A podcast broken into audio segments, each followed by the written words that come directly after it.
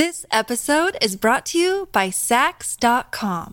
At Saks.com, it's easy to find your new vibe. Dive into the Western trend with gold cowboy boots from Staud, or go full 90s throwback with platforms from Prada. You can shop for everything on your agenda, whether it's a breezy Zimmermann dress for a garden party or a bright Chloe blazer for brunch. Find inspiration for your new vibe every day at Saks.com.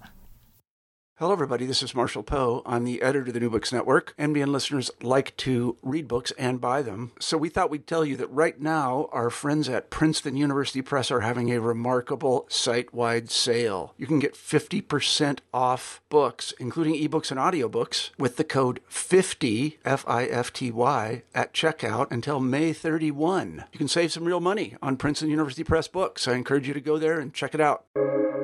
Welcome to the New Books Network. Hello, everyone, and welcome back to New Books in French Studies, a podcast channel on the New Books Network. I'm your host, Roxanne Panchasi. My guest in this episode is Katherine Doge Roth, the author of Signing the Body Marks on Skin in Early Modern France. And the book was published by Routledge in 2020. Hi there, Katherine. Hi, Roxanne. Thanks so much for taking the time to speak with me today. Thanks for having me. Before we get started, Katherine, can I just ask you, you know, let our listeners know where you mm-hmm. are and how you've been doing through these months and months, more than a year now, of uh, global pandemic? Well, I mean, I think it's been such a hard time for so many people, not only because of COVID, but also because of all this relentless racial violence uh, that we're enduring as a country mm. here in the US. It's all been so heavy and so difficult that I think I just feel very, I'm very conscious of this privileged position that I and my family occupy in in all these struggles. You know, here I'm in Maine, where we can get outside and walk in the woods and by the sea and enjoy that sort of uh, you know uh, soul cleansing kind of time. And uh, but we did actually start the the COVID pandemic in Paris when I was on leave um, there oh, with my oh, family, wow. and so we we spent time in that in the lockdown situation but um, there were there were also you know, COVID silver linings. Uh, we had a daughter who, college age daughter, who was there for winter term, who stayed with us uh, for a lot longer through the summer. And, you know, we took these long walks in Paris with no tourists in front of beautiful monuments. And, you know, so there were, there were some very odd, but very um, special times too, I think. So, yeah, just very conscious of how fortunate we are and, and how many other people are out there facing far greater challenges. Katherine, I always ask people uh, on this podcast, this French Studies podcast, you know, why France? How did you uh, come to be a scholar of, of France and of early modern France? I think the French part of things happened a little bit by accident. I um, was in college and became a history major and was still studying French that I'd sort of done in high school. And um, ended up going abroad for a term in my freshman year to France, uh, and then again decided to spend the entire year abroad my junior year in uh, Caen in Normandy. Mm. And I think those experiences were really kind of what sealed the deal. Mm. you know, history was always my first love, but then um, French helped me orient, I think, that interest. Um, and I ended up actually returning after my undergraduate. I returned to France for a year where I had friends and, and ended up enrolling in graduate school and applying in graduate to graduate school in French literature actually instead of history. I mean, I might have I might have gone through either door, I think, to do what I want to do today, but um, ended up being a, a literary scholar first, but still really maintain this interdisciplinary kind of work and, and interest in, in everything that I do. And the subject of this book, Katherine, I mean, I've said to you a few times on email and, you know, before we started recording, I'm I'm a little bit jealous of the subject of this book, even though I am nowhere near uh, a scholar of early modern France and could not have done any of this work. But yeah, how did you come to to marks on skin as uh, as the subject of this project? This all started way back when I was doing my dissertation when I was working on demonic possession in 17th century convent cases. Mm-hmm. Um, it really started with my encounter with Jeanne des Anges, who was Joan of the Angels, who was the prioress of an Ursuline convent in Loudun, France, in the early 17th century. And her story really captivated me. Uh, she and many of her Ursuline sisters had experiences of what people were calling demonic possession. The the Loudun case is is rather infamous for having become a very political uh, case. It ultimately led to the death of a local priest, uh, Urbain Grandier, who was accused as a witch of having brought on the possession. And Jeanne des Anges had been really demonized, so to speak, really criticized, degraded, both by contemporary sources and, and also in the historical record and, and in its popular the popularization of this story as well. So mm.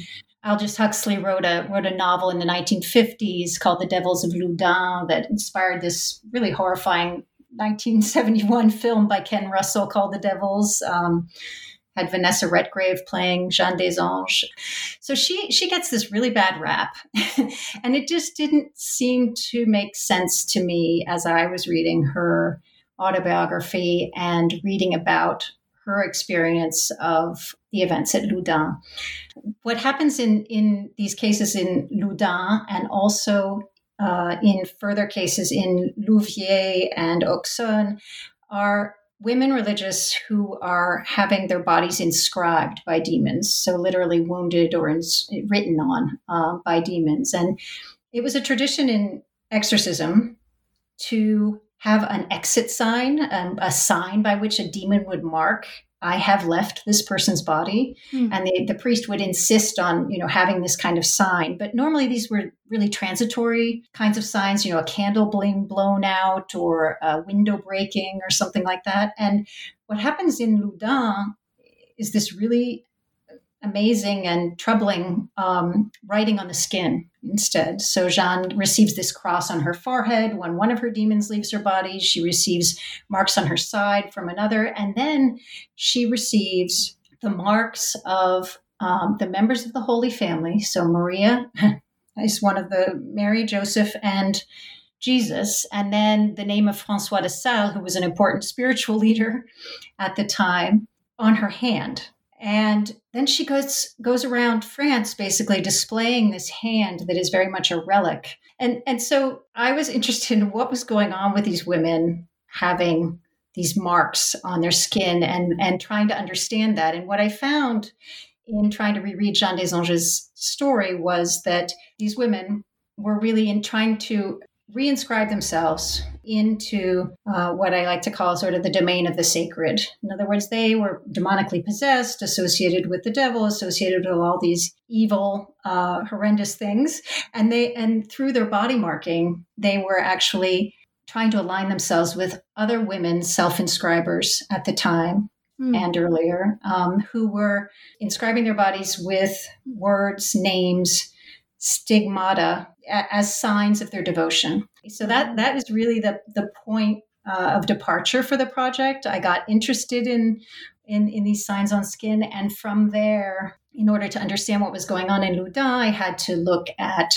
the theorization of the devil's mark, um, which is also a new kind of sign on skin that we begin to see beginnings of in the 15th century, but really develops as a sign that is recognizable and then becomes an evidentiary sign in the witch trials mm-hmm. during the course of the 16th century. Jeanne des Anges' signs get compared to all sorts of other kinds of marks on skin. You know, people either criticizing her or supporting her will talk about her signs and compare them to tattooing going on among native peoples of North America. Uh, they'll compare them to alchemical signs that people write on their skin. Um, others will compare compared her markings to um, the tattoos on the arms of Jerusalem pilgrims. So, so from that from that sort of point of departure, I started looking at all these different kinds of signs on skin. One of the things that struck me, you know, coming into the book, Katherine, was this point that you make. You know, this is a book about the forms and meanings of corporeal inscription in this early modern period in France. So, from the late 16th through the 18th century. And you make this point early on about the fact that inscription, writing, things being written on the body, that these are things, and I I, am not an early modern historian of the early modern period, but I definitely felt implicated in this. um, not that it was an accusation, but something you pointed out that that language of inscription of writing and writing the body is there in the scholarship, but that there's been relatively little attention to the the material writing on the body, and I just that really kind of blew my mind. And i guess i wanted to to find out a little bit about how this project emerged for you or developed for you methodologically like as somebody who's interested in the history of the body how that idea of it's not that your book is the literal i mean it it is but it's not just the literal you're mm-hmm. reading these things in terms of representation and and and through other methodologies and and approaches but you are kind of responding to a body of scholarship, a body, there I go again, a body of scholarship that has used writing and inscription. I mean, I don't know how many times I use the word inscribed in my own work. Do you, do you know what I mean? Do you know what I'm mm-hmm. asking you?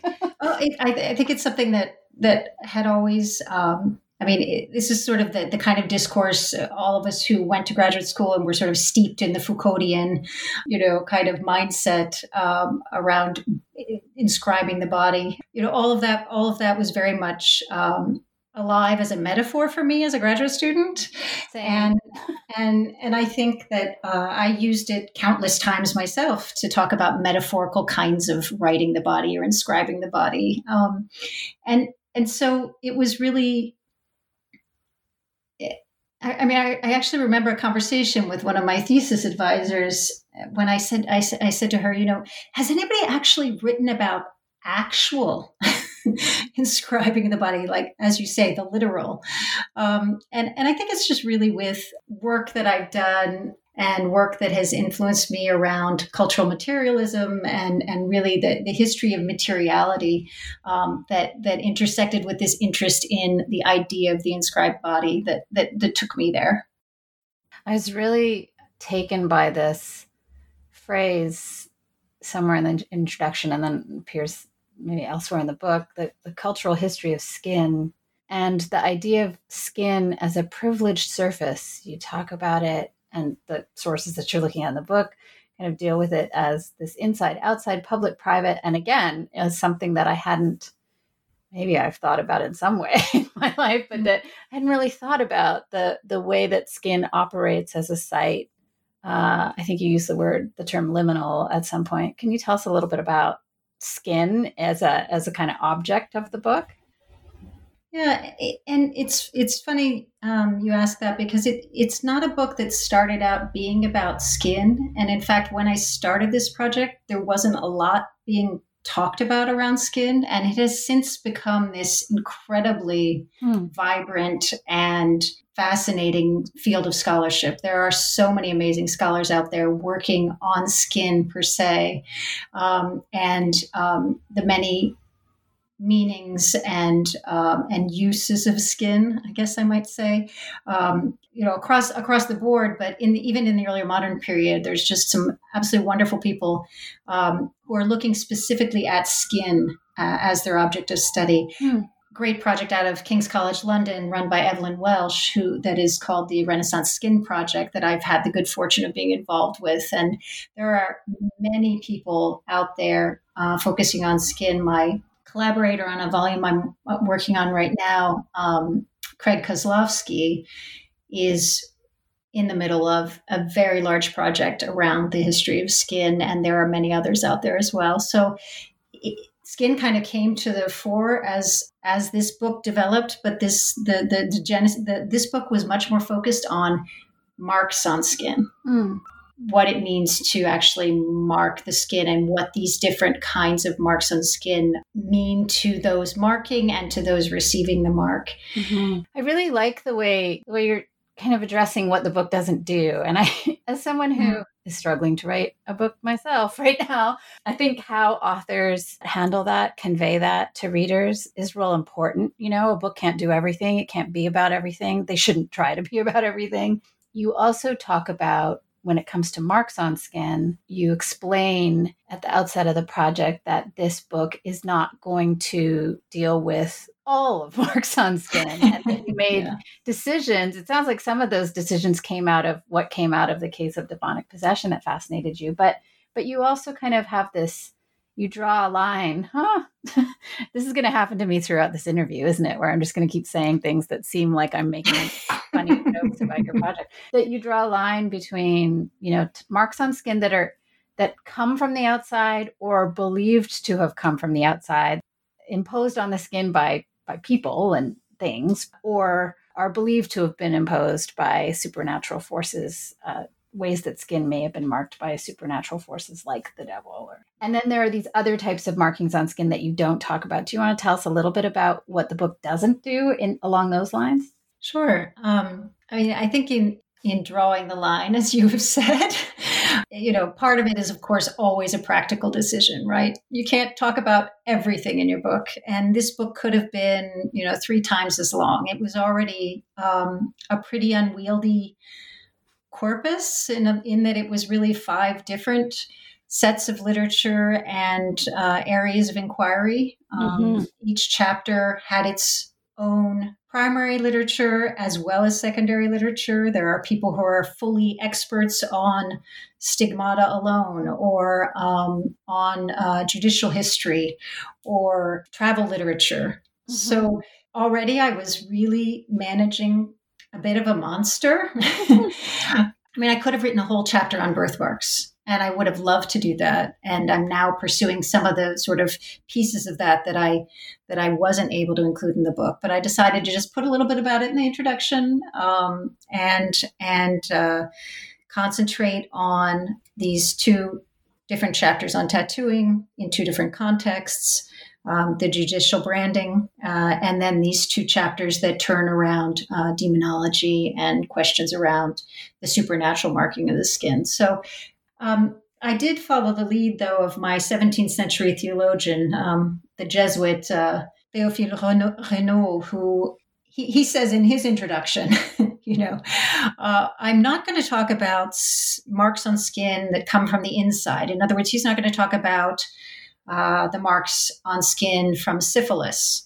Uh, he's not going to talk about birthmarks either because he feels that those come, you know, those are produced from the inside on the inside of the woman's body they're not coming out of they're not they're not being forced upon um, the surface of the skin from the outside so i kind of took his lead as perhaps a you know a bit a bit of an indicator as the direction of the direction I might go in in limiting my topic.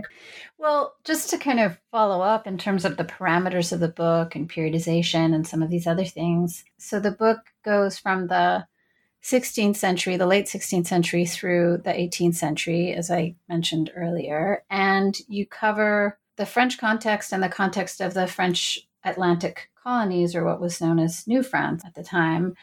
And I just wondered, you know, I wanted to ask you a little bit about that, about not so much the decision to do those things because that's your field, but but about the specificity, I guess, of marks on skin in early modern France and you know this time period what it is about this period in particular that is you know that that typical historian question like mm-hmm. different from the period that came before and the one that comes after and then yeah the french and the french atlantic colonial context if you could say something about how you understand the specificity of the temporal and and geographic uh, bounds of the project sure. I mean i think i i say in my introduction um, you know that there is this way in which you know our areas of training influence uh, what we're able to see or what we're able to look at right? So that france has been my focus for a very long time.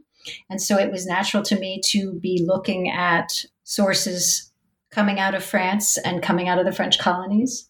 Uh, and i think that many of the phenomena that i document in the french and french atlantic context are going on in other country other european countries as well criminal branding, uh, the branding of convicts um, as an administrative mark was taking place throughout Europe. France may have been one of the initiators, but they uh, but this was something that that was going on in every city and uh, countries in Europe had their different systems of marking criminals. As far as the interest in looking at New France, I think that there's just there was just no way for me to think about limiting my study to continental France uh, when so much of um, the French attention in the 17th century was towards what was happening on the other side of the Atlantic um, between what the French were engaged in um, with the slave trade uh, in the French Antilles and also um, the whole colonial project that they were engaged in in what they called New France in the North in the North American colonies. So I think any sort of um, line between those is a very artificial one. Mm. Uh, there were there was just too much there was just too much energy uh, and interest uh, going toward toward uh, thinking about what was happening on the other side of the Atlantic at the time, um, and that in turn defined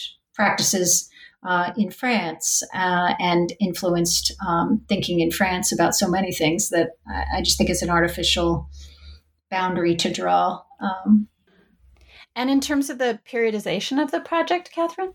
I think that what is going on in the early modern world, um, I mean, what really shocked me and, and struck me in all of the reading I was doing was that every time that um, a thinker or writer would be talking about one kind of mark, they would have to refer to at least you know two or three other kinds of marks and whether these were marked other kinds of cutaneous marks other kinds of marks on skin or whether these were um, commercial marks, um, uh, badges, insignia, uh, coats of arms, all of these kinds of marking practices, the, the practice of print, the practice of engraving, all of these practices sort of give you this this picture of um, a period that is absolutely fascinated with attempting to ground identity and uh, express power and control through uh, marks uh, that are either worn on clothing or marks that are worn on skin. And so, this the, the thinkers of this period, as they're inventing the devil's mark, uh, reinventing convict branding for the first time, um, coming up with this whole new, you know, uh, demonic uh, sign of uh, exit from the body. They're they're they just seem obsessed with mark- marking and and with somehow grounding some sort of stability or some sort of um, uh, permanence, I think, uh, uh, into the body itself. Um, and I think it has a lot to do with the fact that this is a period of extraordinary upheaval, you know, cultural, religious, political, um, that there is this drive, it seems, and it's of course elusive uh, and never fully successful, but there's this drive to uh, ground uh, something in within the skin itself.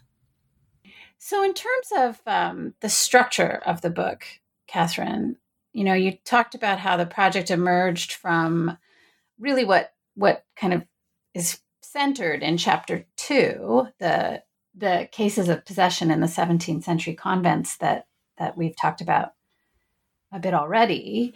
Um, how did you kind of think about putting the book together? You know, what's working sort of chronologically, sort of geographically? Like that's always a tricky thing, uh, and and I wonder, yeah. you know, how you sorted that out. What what you thought needed to come first, and then you know whether you kind of think of the book as having I, I feel like reading it the book had an arc but i'd like to know what how you think of the arc of the of the book yeah i mean I, I think my biggest concern with this project was that i felt for a while there like i had these very separate very different case studies i was as i said in very different geographies for um, each of these chapters uh, for the most part. Um, I, you know, I was in New France uh, looking at uh, the tattooing among Indigenous uh, Canadians and Native Americans. Uh, I was all the way in Palestine, you know, looking at hmm. uh, Holy Land tattoos, and and and so for a while there, I was a little bit concerned that it wouldn't hold together as a book. I think that the order that I chose for the chapters um, is roughly chronological. Um, you know, to understand what's going on in Loudun with the with the demon's marks on on these women's skin, you have to understand the devil's mark, which is an earlier development, and so it made sense uh, and I realized pretty quickly that I was going to need a whole chapter on the Devil's Mark in order to set up uh, the the chapter that would follow it. With the tattooing, originally those two chapters were one big chapter, and a very unwieldy chapter at that. I mean, what I do do in in the chapter on marking in the context of North America, this idea of people who are writing about Native American skin marking, um, seeing that initially as a sign of extraordinary difference, but then um, realizing or in, attempting to read tattooing as similarity actually with Europeans. And so they'll go back to early European peoples such as the Picts and the Pictons, who are reputed to have marked their bodies in some way. Mm. Um, in order to make a connection between the French colonizers and um, the Native Americans and Indigenous Canadians who they are colonizing, and and sort of a, a backward kind of uh, justification for uh, the assimilation of these peoples into the French state. So that use one of the symbols that they use um, and refer the reader constantly back to are the tattoos on the arms of Jerusalem pilgrims. So they um, that it was this point of comparison that that initially had these two chapters together. In other words, the the the fact that they were they were actually looking for similarity when you thought that they were talking about difference, and then um, that the fact that this was a point of comparison, this Jerusalem tattoo, I wanted to understand those two together. In the end, these ended up to be separate chapters because um, first of all, the, the, material in both of them was just far too rich to be able to keep them keep them uh, in in one chapter, and and I was able to do a lot more with each of the topics. I think by separating them out. The piece on branding um, was something that I had pursued sort of separately and um, felt incredibly important to include both because um, of uh, a very different kind of marking that it allowed me to explore. This idea that the state would be imposing their sign upon the skin of convicts, uh, sort of claiming them as their own, um, marking them as a possession of the state and also because of what was going on um, with the Atlantic slave trade and the importance of branding and other kinds of marking of the skin of enslaved Africans uh, at the time as well. It, it, ended up coming together, but it wasn't necessarily, um, there was no master plan at the beginning. In that first chapter of the book, Katherine, Seals of Satan, Demonologists and the Devil's Mark, I was really fascinated with the way that the work that you're doing in that chapter intersects with what my very limited knowledge is of the existing scholarship on witchcraft and religious questions and questions around the devil um, in this period from the late 15th through the 17th century. So I guess I wanted to ask you, since we've already talked about the chapter in various ways, maybe just to zoom in on this idea of how you're making an intervention you know not just in terms of how we think about the body in this during this period but in in that kind of literature. And you know as you said each one of the chapters of this book is ends up being in conversation with so many other literatures and fields.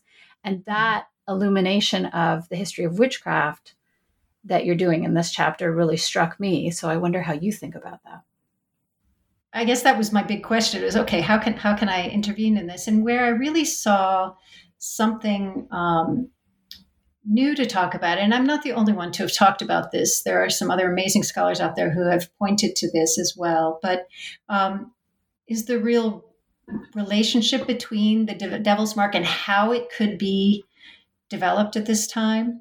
The fact that it was thought about in relationship to the baptismal mark, which was a very corporal but very invisible kind of mark. Mm-hmm. Um, supposedly placed on the Christian uh, at birth or at baptism, how it was related to birthmarks, um, how it was related to signs of identity worn on clothing at the time.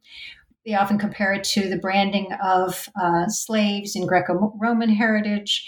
Um, here, the witch becomes the devil's slave and so gets branded. So I was really interested in trying to think about how were these demonologists, as they called themselves, how were they inventing this sign and what were they drawing on and what relationships were they making between this very new sign on witches that's going to take on extraordinary evidentiary value mm-hmm. um, and and how this sort of climate of rising empiricism at the time and this need for material proof that was increasing i think in the in the judicial system um, was really demanding some kind of a corporal sign for for the passage of the devil through the through the person's body for their commitment to the devil to be visible throughout the book katherine the notion that the bodies that this episode is brought to you by Saks.com.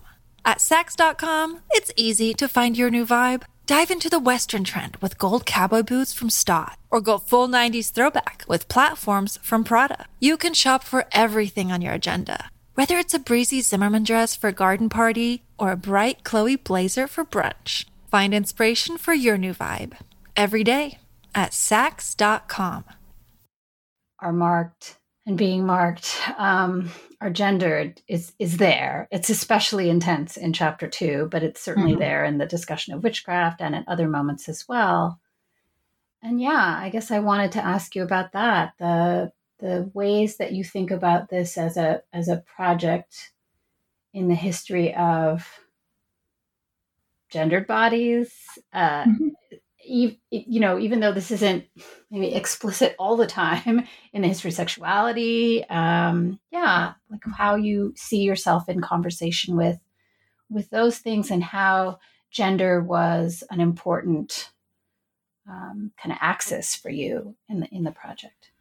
Yeah, you know, and I think I think today, oftentimes discourse around tattooing in particular, but other kinds of body marking, is rather um, oriented toward men. Mm. Uh, the scholarship on the topic seems to be, you know, what we talk about uh, or we think about tattooing in earlier periods. We think about sailors and we think about convicts and we, you know, all those stereotypes that part of what I try to do in the book um, is, uh, you know, pull those apart a little bit and mm-hmm. question those.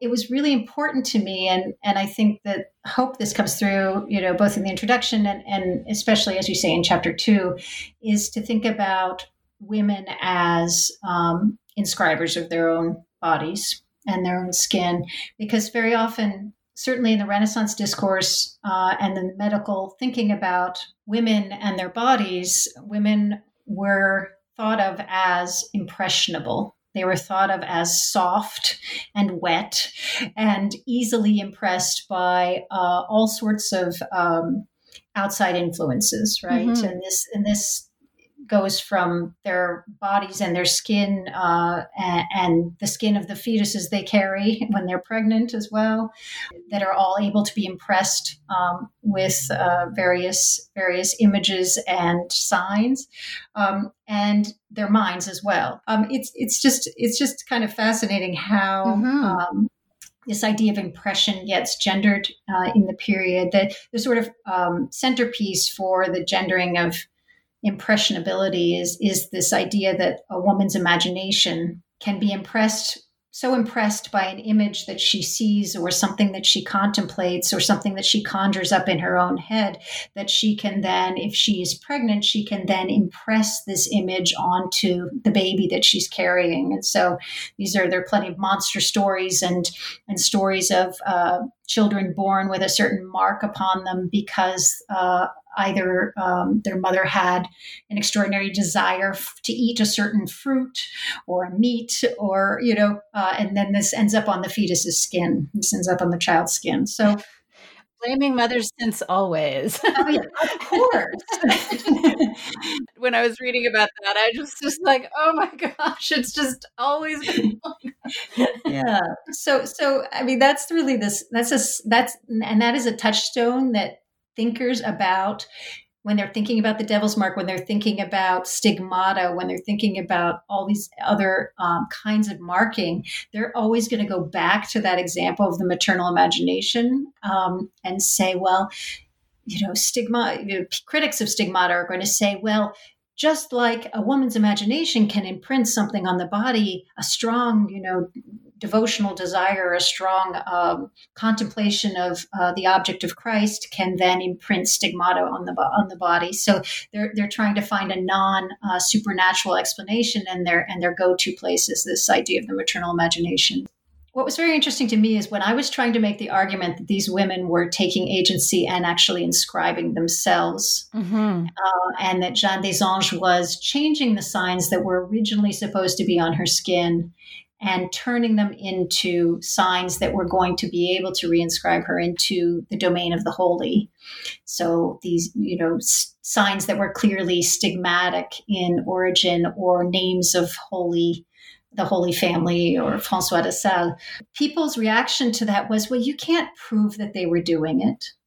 Mm. you know, you can't say that they were doing it. So all I could do was put together the pieces around that, you know, to to to to um, to think about how other women who we know actually self inscribed and who do not couch it in terms of my guardian angel came and renewed my marks, which is how Jeanne des Anges talks about it, um, but talk about their own experience of actually taking a hot iron and writing the name of Jesus in their chest. Um, you know, so trying to put those into that tradition um, was was important to me. I would like to come up. I've, I've come up with several examples that actually did not really end up in the book or that ended up in the book in just passing mm. um, of women who are practiced either tattoo artists um, or um, women who are well versed in alchemy who are writing on bodies. Um, they aren't writing on their own bodies, they're writing on the bodies of men. And so I would be really interested to see other examples from this period of women um, actually inscribing that weren't in the context of um, a devotional gesture, but um, but outside of that, there's plenty of examples of very banal types of tattooing, like we know today, of writing. You know, men who will have the name of their lover written on their arm, or um, you know uh, that that sort that sort of uh, gesture. And there's examples of lots of women doing that tattooing but not um, so much examples of women tattooing themselves outside of this outside of this uh, devotional context that Jeanne des Anges operates in. It's really fascinating. And i think it makes me want to ask you about well, i don't know if this is one question or a few questions so just bear with me katherine. But the the, the theme of self-fashioning comes up in a couple of different ways in the book, mm-hmm. or at least at different moments in this chapter on demonic possession. And then again, when you're speaking about pilgrims to the Holy Land and colonists who tattoo themselves inspired by indigenous markings, body markings, uh, to kind of claim or assert a, a, hybrid identity after having spent time uh, in, in the colonies. I'm not an early modernist, but I know enough to know that self fashioning is like one of you all's things. Yes. so again, I'm going to ask you about that. And then the other thing that um, that theme of self fashioning and what you were just talking about, where women are inscribing themselves, has to do with that tension between and and how you're moving between and negotiating things that are being done to people's bodies or said about marks on people's bodies and the idea of the people the different people whose bodies are marked in your in your project you know having a certain type of agency. And that kind of brings us to sources like how you're accessing what we're able to know uh, what you were able to find out about people's bodies and markings and how they're being talked about and how they're talking about them their own. Uh, so yeah it is a salad of questions. And you can just take any any part of what what I just what I just rambled about and respond to any of that. wow. Okay. So um, let me think about that for a minute. Yes, a very important theme in thinking about um, several different areas that I was examining, several different kinds of marking that I was examining, from Jeanne des Anges, as I was just talking about, to um, you know the pilgrim who's on the cover of the book here, uh, going to the Holy Land and and choosing uh, his marks uh, to bear. You know, there's so there. I guess I would say you're right that there's one part of the book that is about criminal branding. None, none of these convicts chose to have the letter V um, you know branded upon their their shoulder or chose to um, you know have the fleur de lis put upon them but uh, and and in a similar way the devil's marking of witches is also this sort of idea of passive passive receipt but one thing i think is important is that um, you know, I think the Renaissance really saw, and again, this is a very gendered concept, um, saw the body as this impressionable surface. So not only the female body, but also just the body in general, you know, subject to the forces of the universe, subject to God's marking, subject to marking by demons, um, a sort of passive surface. And what I think changes in this period is the idea that not only can something like the state, you know, impose its sign and um, use the capital that the body affords it, I think, to um, kind of project an image of its power, um, but also individuals mm-hmm. can, you know, harness this idea of I can, in some way, use my body and use my body's surface as a means of expression, as a means of asserting a certain place within society. Again, very clear in the example of uh, the Ursuline nuns who were reinscribing themselves. Um, really casting themselves as a new identity. I think also I make the argument um, regarding the Jerusalem pilgrims that they were going to get tattooed for lots of different reasons, perhaps. And I talk about, you know, tattoos as sort of simple souvenirs, and I talk about them as uh, useful passports. Um, but also, um, what comes through, I think, in this desire for um, pilgrims when they come back uh, to have their tattoos engraved in copper. In other words, um, making engravings of their tattoos that could then be reproduced uh, infinitely, mm. or having themselves painted in a portrait, which is, of course, the primary means of projection of um, selfhood and identity in this period uh, for a certain class of, of people. Um, I think that it's very indicative of how important, um, you know, and they, they roll up their sleeves and show their tattoos uh, in these portraits, how important those markings were, not only for either, uh, you know, as a memorial to their pilgrimage, but also to their status mm-hmm. and the mm-hmm. fact that they were um, claiming a sort of identity for themselves as look i am i am a either devout christian um, uh, a brave adventurer.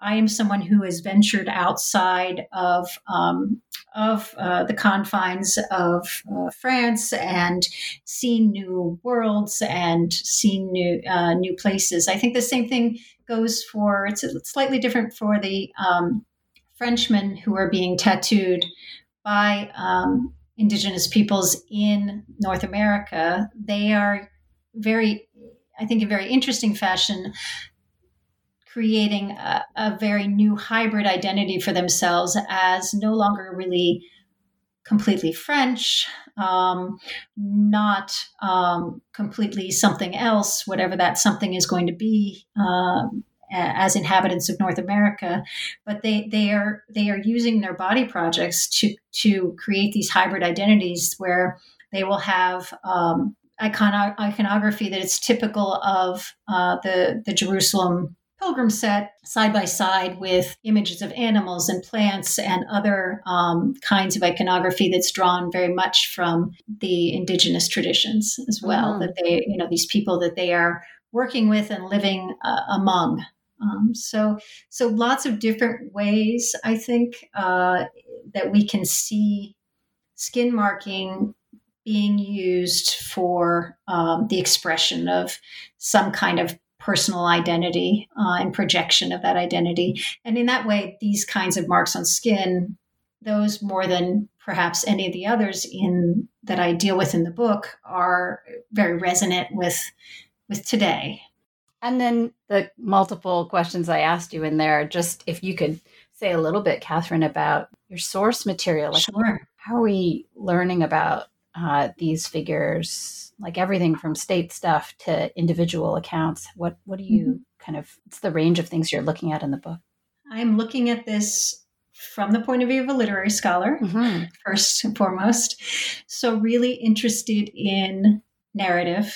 Most of my sources actually are published sources, um, though I dip into manuscript sources here and there and borrow from archives here and there. Travel narratives uh, is where I'm getting the material uh, for New France and for the Holy Land, pilgrims or military men, um, adventurers writing about their experiences or the experiences of other people that they've heard about. It is their stories and their their narrative of their own experiences that I'm that I'm interested in. In the case of Jeanne des Anges, for example, I am um, looking at her autobiography mm-hmm. uh, that she, you know, how she is actually telling her story, um, how her confessor and exorcist was telling her story, um, how different medical doctors were writing to her. So I'm looking at everything from, you know, uh, I mean, for so many of these chapters, I'm looking at everything from medical um, accounts to personal uh, autobiographical kinds of accounts to travel narratives, and then um, you know thrown in there um, several sources drawn from the archive and also drawn from you know outstanding scholarship that has already been done on these on these questions um, through archival sources as well. Mm-hmm. I um, the thing that really interested me about tattoos, uh, especially perhaps in the pilgrim tattoo context, was that um, very few people actually talk about this. In other words, they, very few people actually talk about their experience of tattooing. You have a few, really, in, at least in the French um, corpus of travel narratives, you have a few people who will describe the process in detail, and those are descriptions that I've that I've reported in my book, um, but very few people who actually talk about what their tattoo means to them, which is you know something that we're quite used to. I think today is people having a narrative around around what their tattoo means, and so in that respect, I you know was having to piece together sort of all these different um, sources uh, to try to conjure up or you know uh, try to try to really get at some of the meanings that they were investing in their tattoos. And there are a few a few you know scattered moments when people will say you know i felt this about my tattoo or this is why i got the tattoo but a lot of it is really deductive. Another thing that uh, struck me as i was reading the book and strikes me you know through our conversation is this period is one that you know we associate with this just explosion of print culture mm-hmm. and um, so you you talk about how this book turned to the materiality of marking on skin you know after having already thought about and been you know steeped in that literature on the idea of inscription and then i think about sort of m- more recent scholarship over the past decades on print culture and you know in in more recent print culture, but then like reaching back centuries. And I, I was really struck by that, the kind of intersection between these discussions of impression, of marking, of writing, and what is a kind of revolution in reading, writing, um, production of of print in this period. And I just wonder if you have thoughts about like that and how that kind of converges with what you're doing. I, I mean, I think it's absolutely um, essential to think about what is going on um, with the printing press and with this explosion of print culture um, that's going to be taking off then in the 17th century and hmm. this period that I'm focusing on is is all about uh, is all about print, right? Um, and all the texts that I'm interested in, or many of the texts that I'm interested in, are you know being distributed and um, and and reproduced uh, thanks to this incredible new technology, right? Um, for me, in thinking about marking skin, uh, in relationship to all kinds of other marking practices. Mm-hmm. It comes up again and again that print and engraving in its own way as well. Um, it's all one big part of print culture. Mm. So so that so that seals and um, and uh, metal stamps uh, on um, merchandise that are produced, uh, all that are um, uh, cataloged and, and categorized and, and kept track of um, by, by the French state um, are, are, all very much, um, you know, uh, a part of what I would sort of redefine as not only textual, you know, but but but also um, all different kinds of marking. I mean, and that's how I really think about print culture in this book. Is mm-hmm. not only what is being produced on the printing press, but but this idea of imprinting as being an incredibly important uh, mechanism of control um, and uh, projection of identity, way of projecting identity in this period. So I, I sort of came up with my own definition of print culture for this book, yeah. and and um, and and really thinking about it in in those terms uh, as as one of many material kinds of practices that are you know proliferating and marking um, this period and this culture. Yeah, it's totally fascinating for me the way that notion of what print culture is and what print is gets exploded through this book. Something you just said made me think, and we're kind of lo- I've kind of lost the thread of the chapters per se, Katherine. But the other thing that runs throughout the book and comes up and sort of moves uh, to the to the background a little bit, um, but is always there is the state, right? This mm-hmm emergent, you know, moving towards what we might call the modern state, right? And so by the end of it, you're really talking about, you know, as somebody has written about the 19th century a tiny bit, like, you know, when people say technologies of mm-hmm. identity and the carceral state and all of these kinds of things, that by the end of the book, you're really focused on that question of how the state uses marking to to imprint you know people outside the law and what we might start to see as more recognizable in terms of a modern state apparatus that's using the body and marking.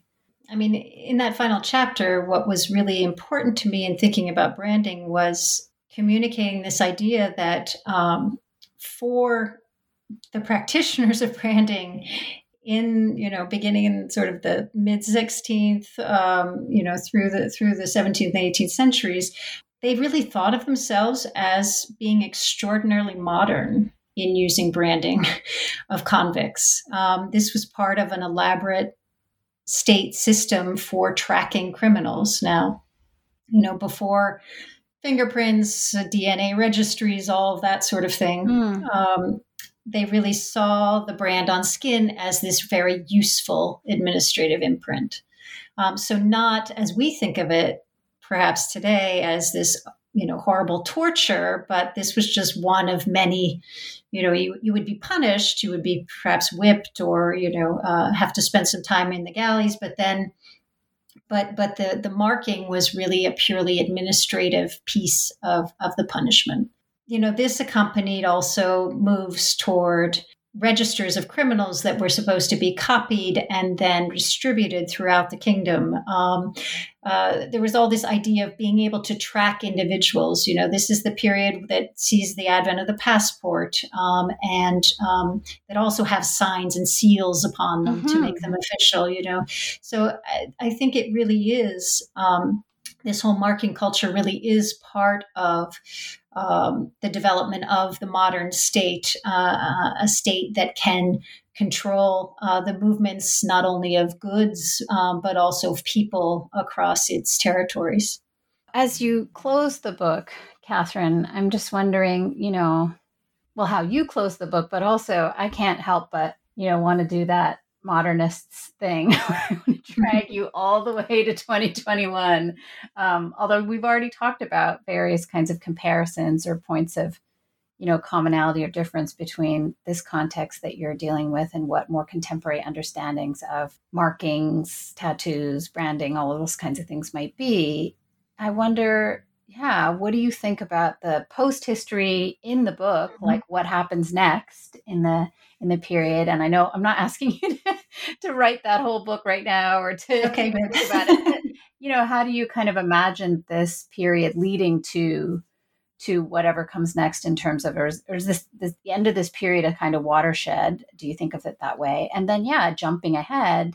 I mean, it's I'm just going to be honest. It's one of the reasons I jumped at the chance to speak to mm-hmm. you about this book because I'm fascinated by you know contemporary practices in this regard and and yeah if somebody who's interested in this is going to read this book you know would you hope that they might learn in terms of the longer view of these practices and how what's in your book might help us to think about what these things mean these days let's say in the west um, to use a lazy term no I, I mean i think just to answer the last part of your question first, mm. perhaps, one of the things that's been very important to me and to other scholars of tattooing or body marking more generally of the period that we're working on is is trying to dispel uh, what um, some have called the the, the cook myth.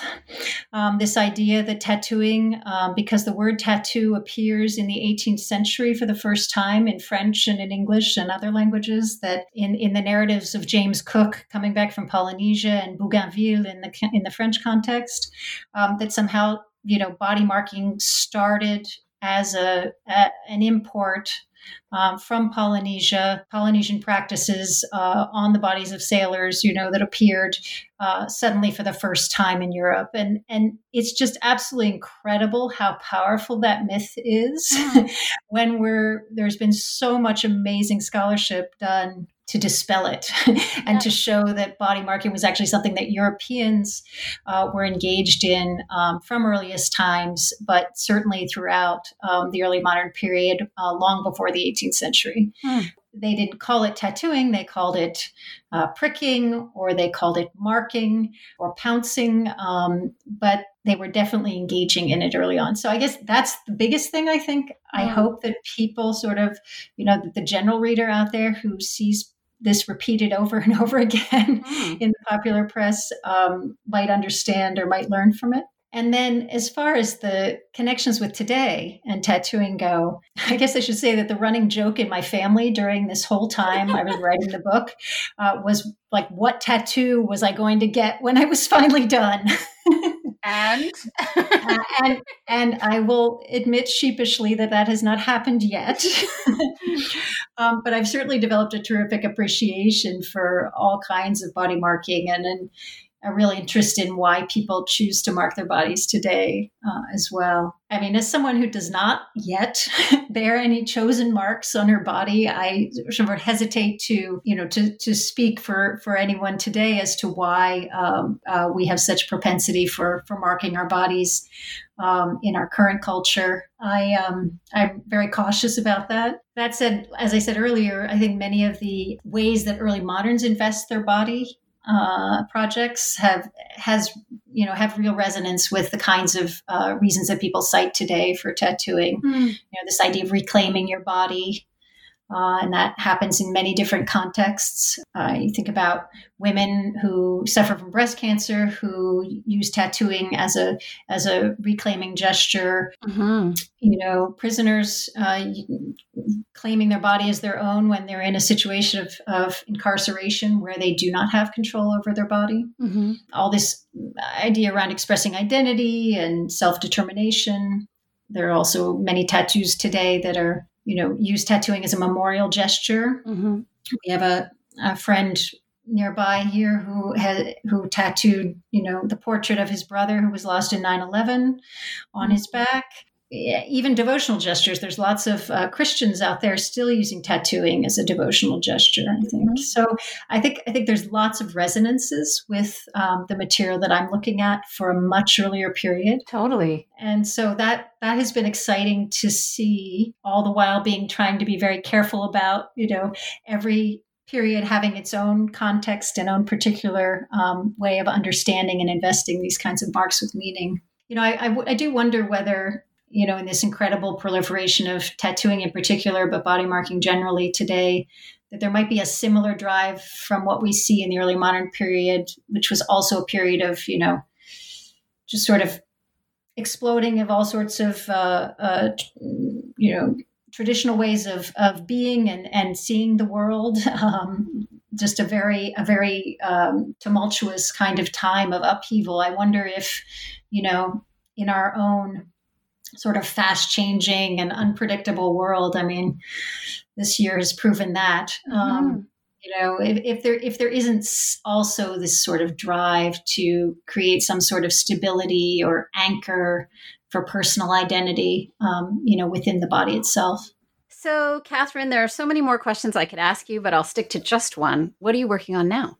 So, since Signing the Body came out, I've been busy working with historian Craig Koslofsky on an edited volume called Stigma Marking Skin in the Early Modern World that has a wide geographical re- range and deals with lots of different kinds of skin marking in the, from the 16th through 18th centuries. We have con- wonderful contributors um, working on the branding of the enslaved. Um, we have an essay on stigmata, cosmetic beauty marks worn by French aristocrats, indigenous tattooing in the Philippines. So it's a really exciting collection of work, and um, I'm pleased to report that that will be coming out with Penn State University Press next uh, year in 2022 Great.